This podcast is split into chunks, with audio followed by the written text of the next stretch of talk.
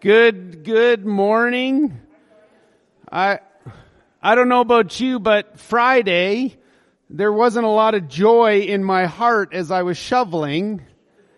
And I kept saying to my wife, didn't we just shovel that sidewalk over there? And it was fully covered again and again and again. I, I thought of that verse, the Lord gives and the Lord takes away. I wanted him to take away all that snow. Um, we're in this series, and if you have your Bibles, uh, turn with me to, to Colossians chapter 1. We're in this series, No Offense. How do we as Christians, as Christ followers, live in this world where we quickly get offended all the time? Uh, we started in November, took a little break at Christmas. We're ending it today. If you have your Bibles, Colossians chapter 1, verse 13 and 14. Paul wrote these little words to this church in, in Colossae that said this, verse 13, for he has rescued us, talking about Jesus, for he has rescued us from the dominion of darkness and brought us into the kingdom of the Son that he loves, in whom we have redemption, the forgiveness of sins. Well, we could just stop there and just say, praise God and be encouraged for the rest of our lives. He has rescued us. It doesn't say that He will rescue us. He has rescued us. And because of the cross, it's a done deal. And it says this in the Greek. And the Greek word for the word rescue is iriusato. Iriusato which it literally means to snatch, to snatch to oneself. Now, snatch, that's an interesting word. We, we might struggle with that. If you want an image in your head to go along with that translation, it would be like a child that is running onto the street. There's a car coming. The mother or father, probably the mother, the father's usually distracted, will see that thing that's about to happen will run out and snatch the child out of harm's way. That is what God did for you and me. He saw the harm that was coming in our world and he snatched us to himself through Jesus Christ. But it doesn't stop there. If you go back to that verse in Colossians, it goes on. It says that he brought us into the kingdom of the son that he loves. Friends, we're not just saved from something. We're saved to something. We're not just being snatched or rescued out of the kingdom of darkness and then placed into some spiritual no man's land that in one day we'll get to heaven, so let's just wait for that glorious day. We've been rescued from the kingdom of darkness as you have been saved in the kingdom of his beloved son. If that's a fact, which it is, you already have been placed in Christ in the kingdom. And so from now on, it's all about integrating into that kingdom of God. We all know this. My wife, Michelle, moved from the U.S. to Canada. We moved from one nation to another. Part of getting accustomed to that is all about integration. We learn the new culture of the land. We learn the value system of the new nation. We learn the language of that new nation. And if we don't integrate ourselves into that kingdom, into that nation, there's always going to be problems. That's why Jesus talked to us about the Holy Spirit. He sent to, to help us come in line with the culture of the new kingdom, to help us come in line with the, the value systems, what, what Jesus talks about to talk that language, to speak the language that Jesus talks about. That's why Paul could say in, in 2 Corinthians that we're supposed to be ambassadors of this new kingdom. It's interesting that the way it goes on to say in that Colossians chapter 1, it says that it's the Son whose kingdom is in whom we have the redemption of the forgiveness of sins. It's interesting that, that Paul would kind of tag this on at the end. He speaks about Christ and he speaks about this kingdom that we're now saved into. And one of the very first things is to learn about the forgiveness of, of sins. See, if we actually need to understand what it means to be forgiven, forgiven by God to actually understand forgiveness here on earth. We need to understand that vertical part of forgiveness, which is God forgiving us our sins. But we also need to understand the horizontal part of forgiveness, and that's those who trespass against us. See the vertical and horizontal picture of forgiveness shows us the cross, the full redemption, redemptive power of Jesus. Maybe you can remember the disciples asked Jesus how to pray. And in there, in Matthew 6, he said, pray about forgiveness. Pray about God forgiving our sins and forgive those who trespassed against us. See, the vertical and horizontal pathway of forgiveness are always connected. They're never separate. Well, let, let us first understand the perspective that, that brings about forgiveness, that releases forgiveness. If you have your Bibles, flip with me to Matthew chapter 18. Matthew chapter 18. Jesus is responding. Here's the context. Jesus is responding to a question from Peter.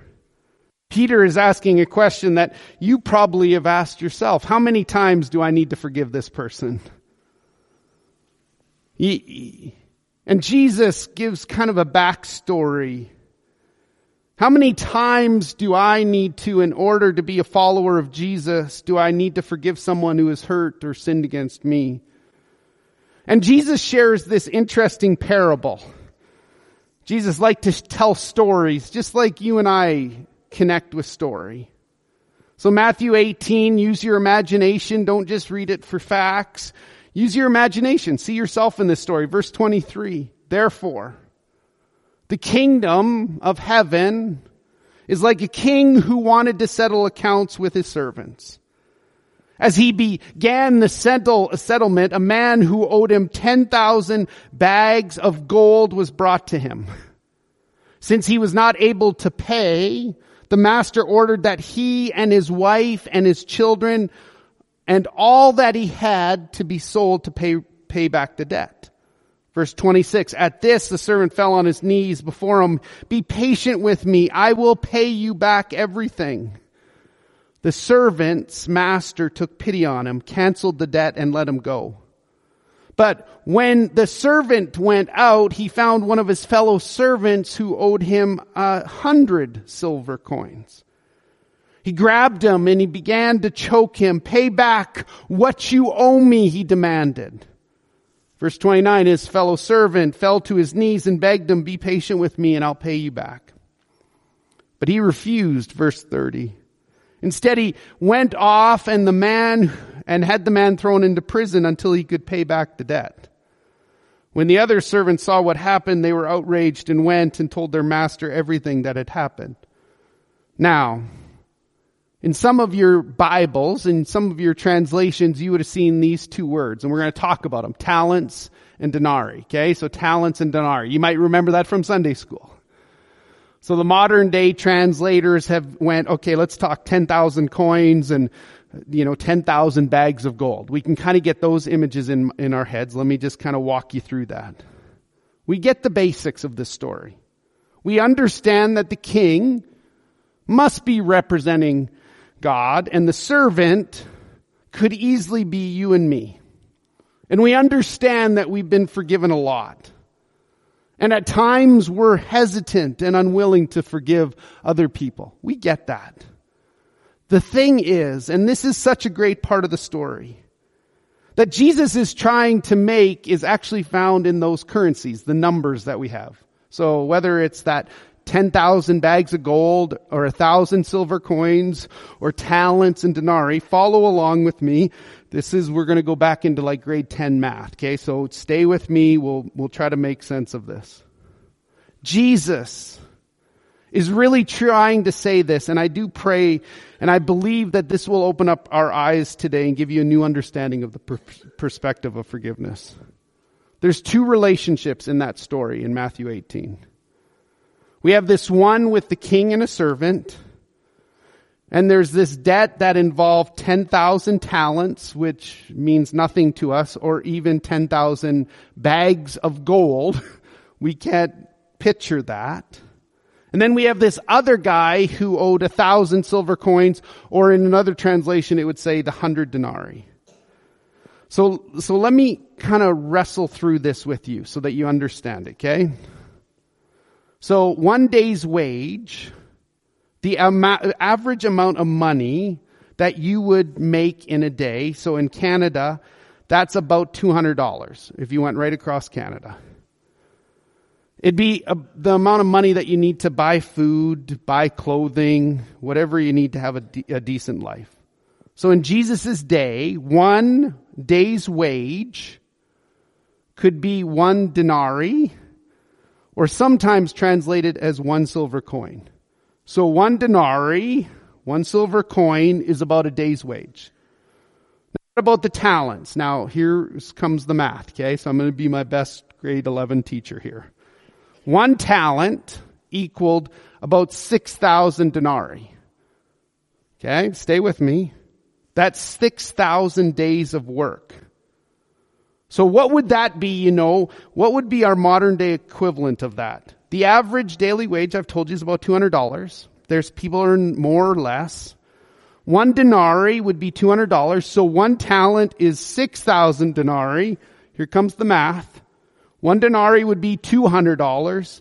So that guy, it would be about 1.2 million. Is that a better number for us than talents and bags of coins?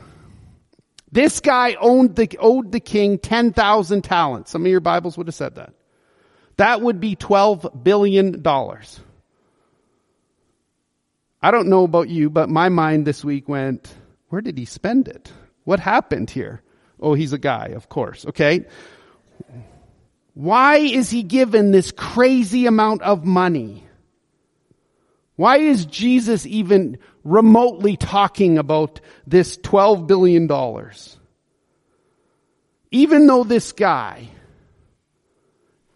is in that much in debt.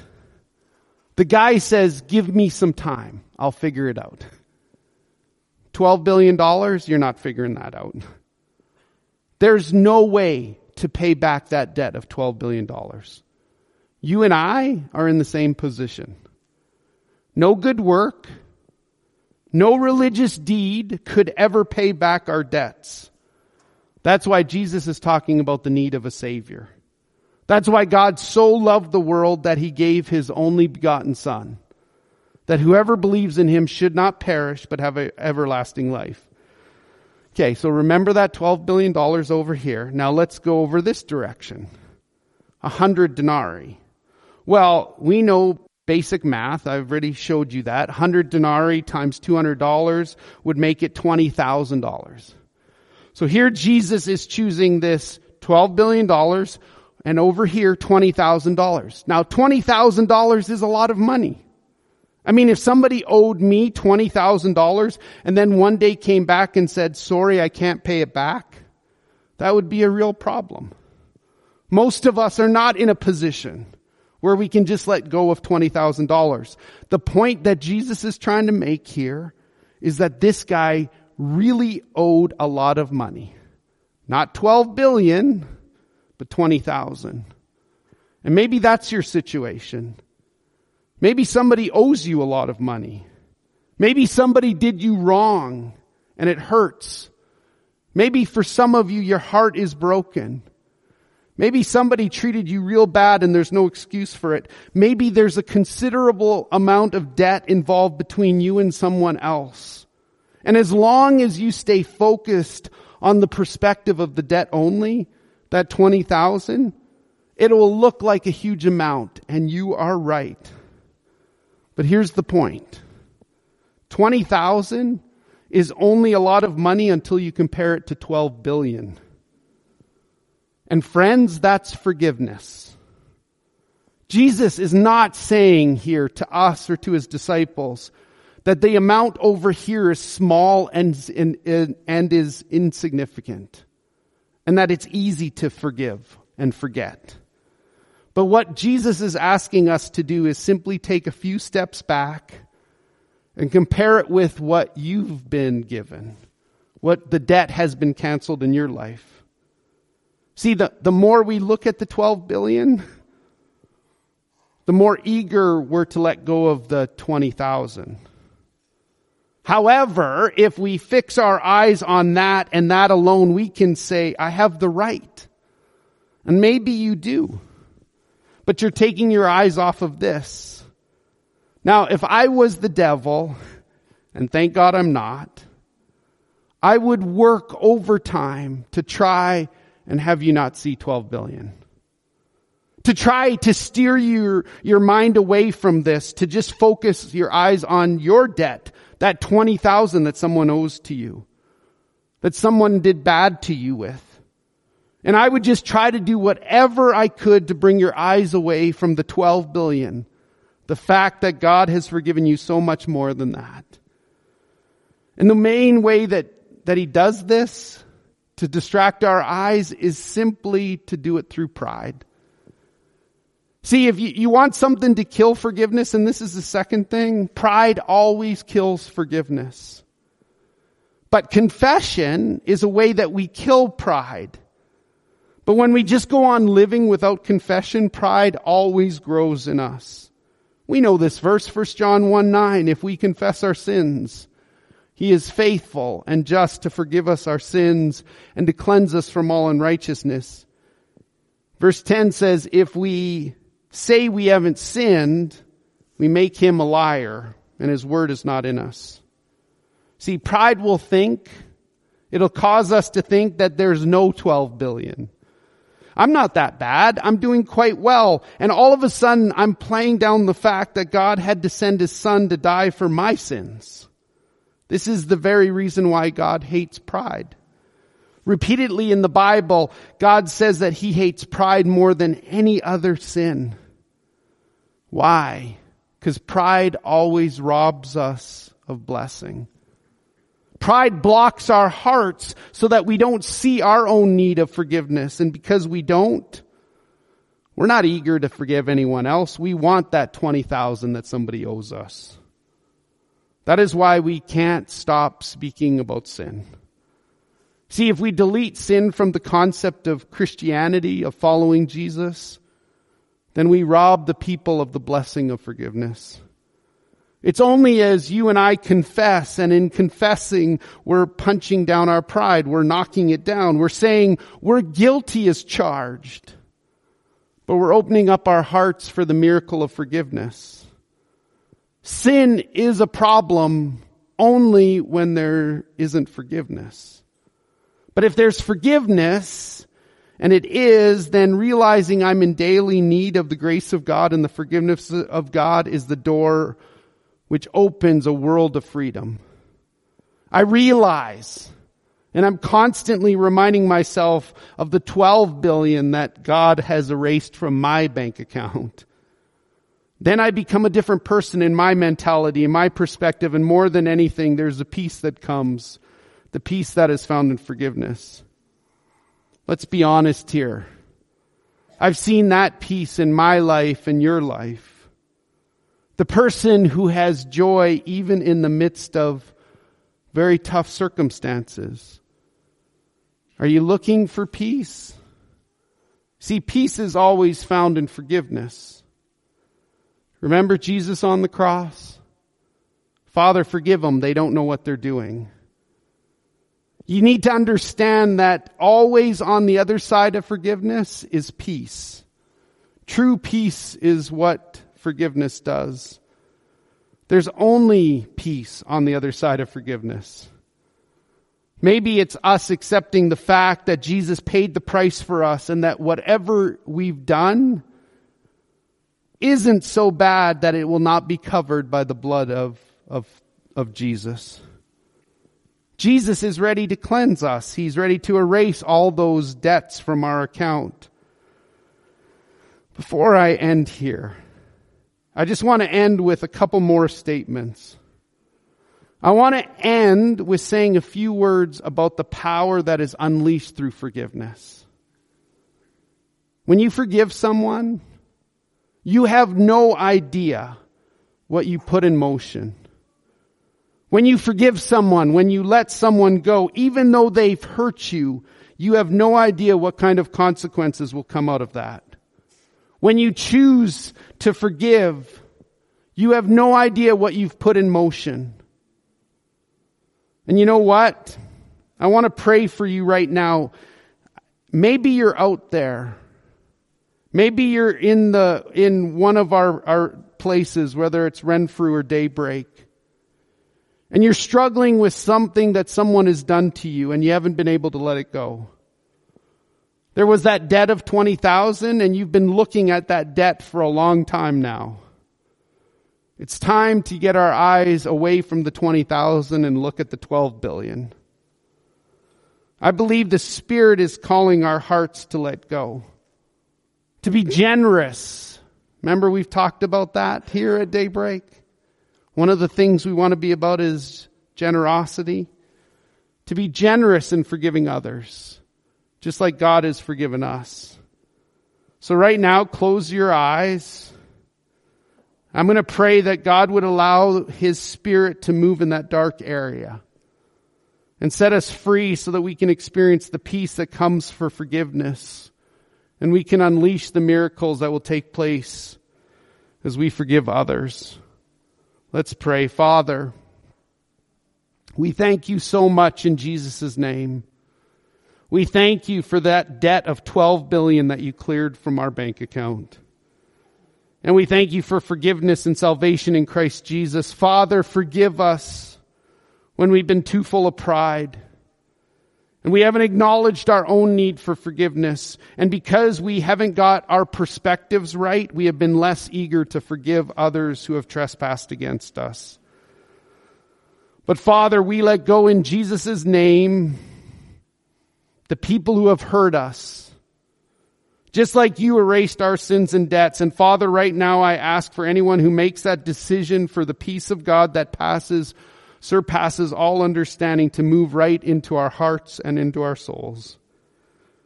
And I pray that many miracles, many healed relationships will be unleashed through the power of forgiveness. This we pray in Jesus' mighty name.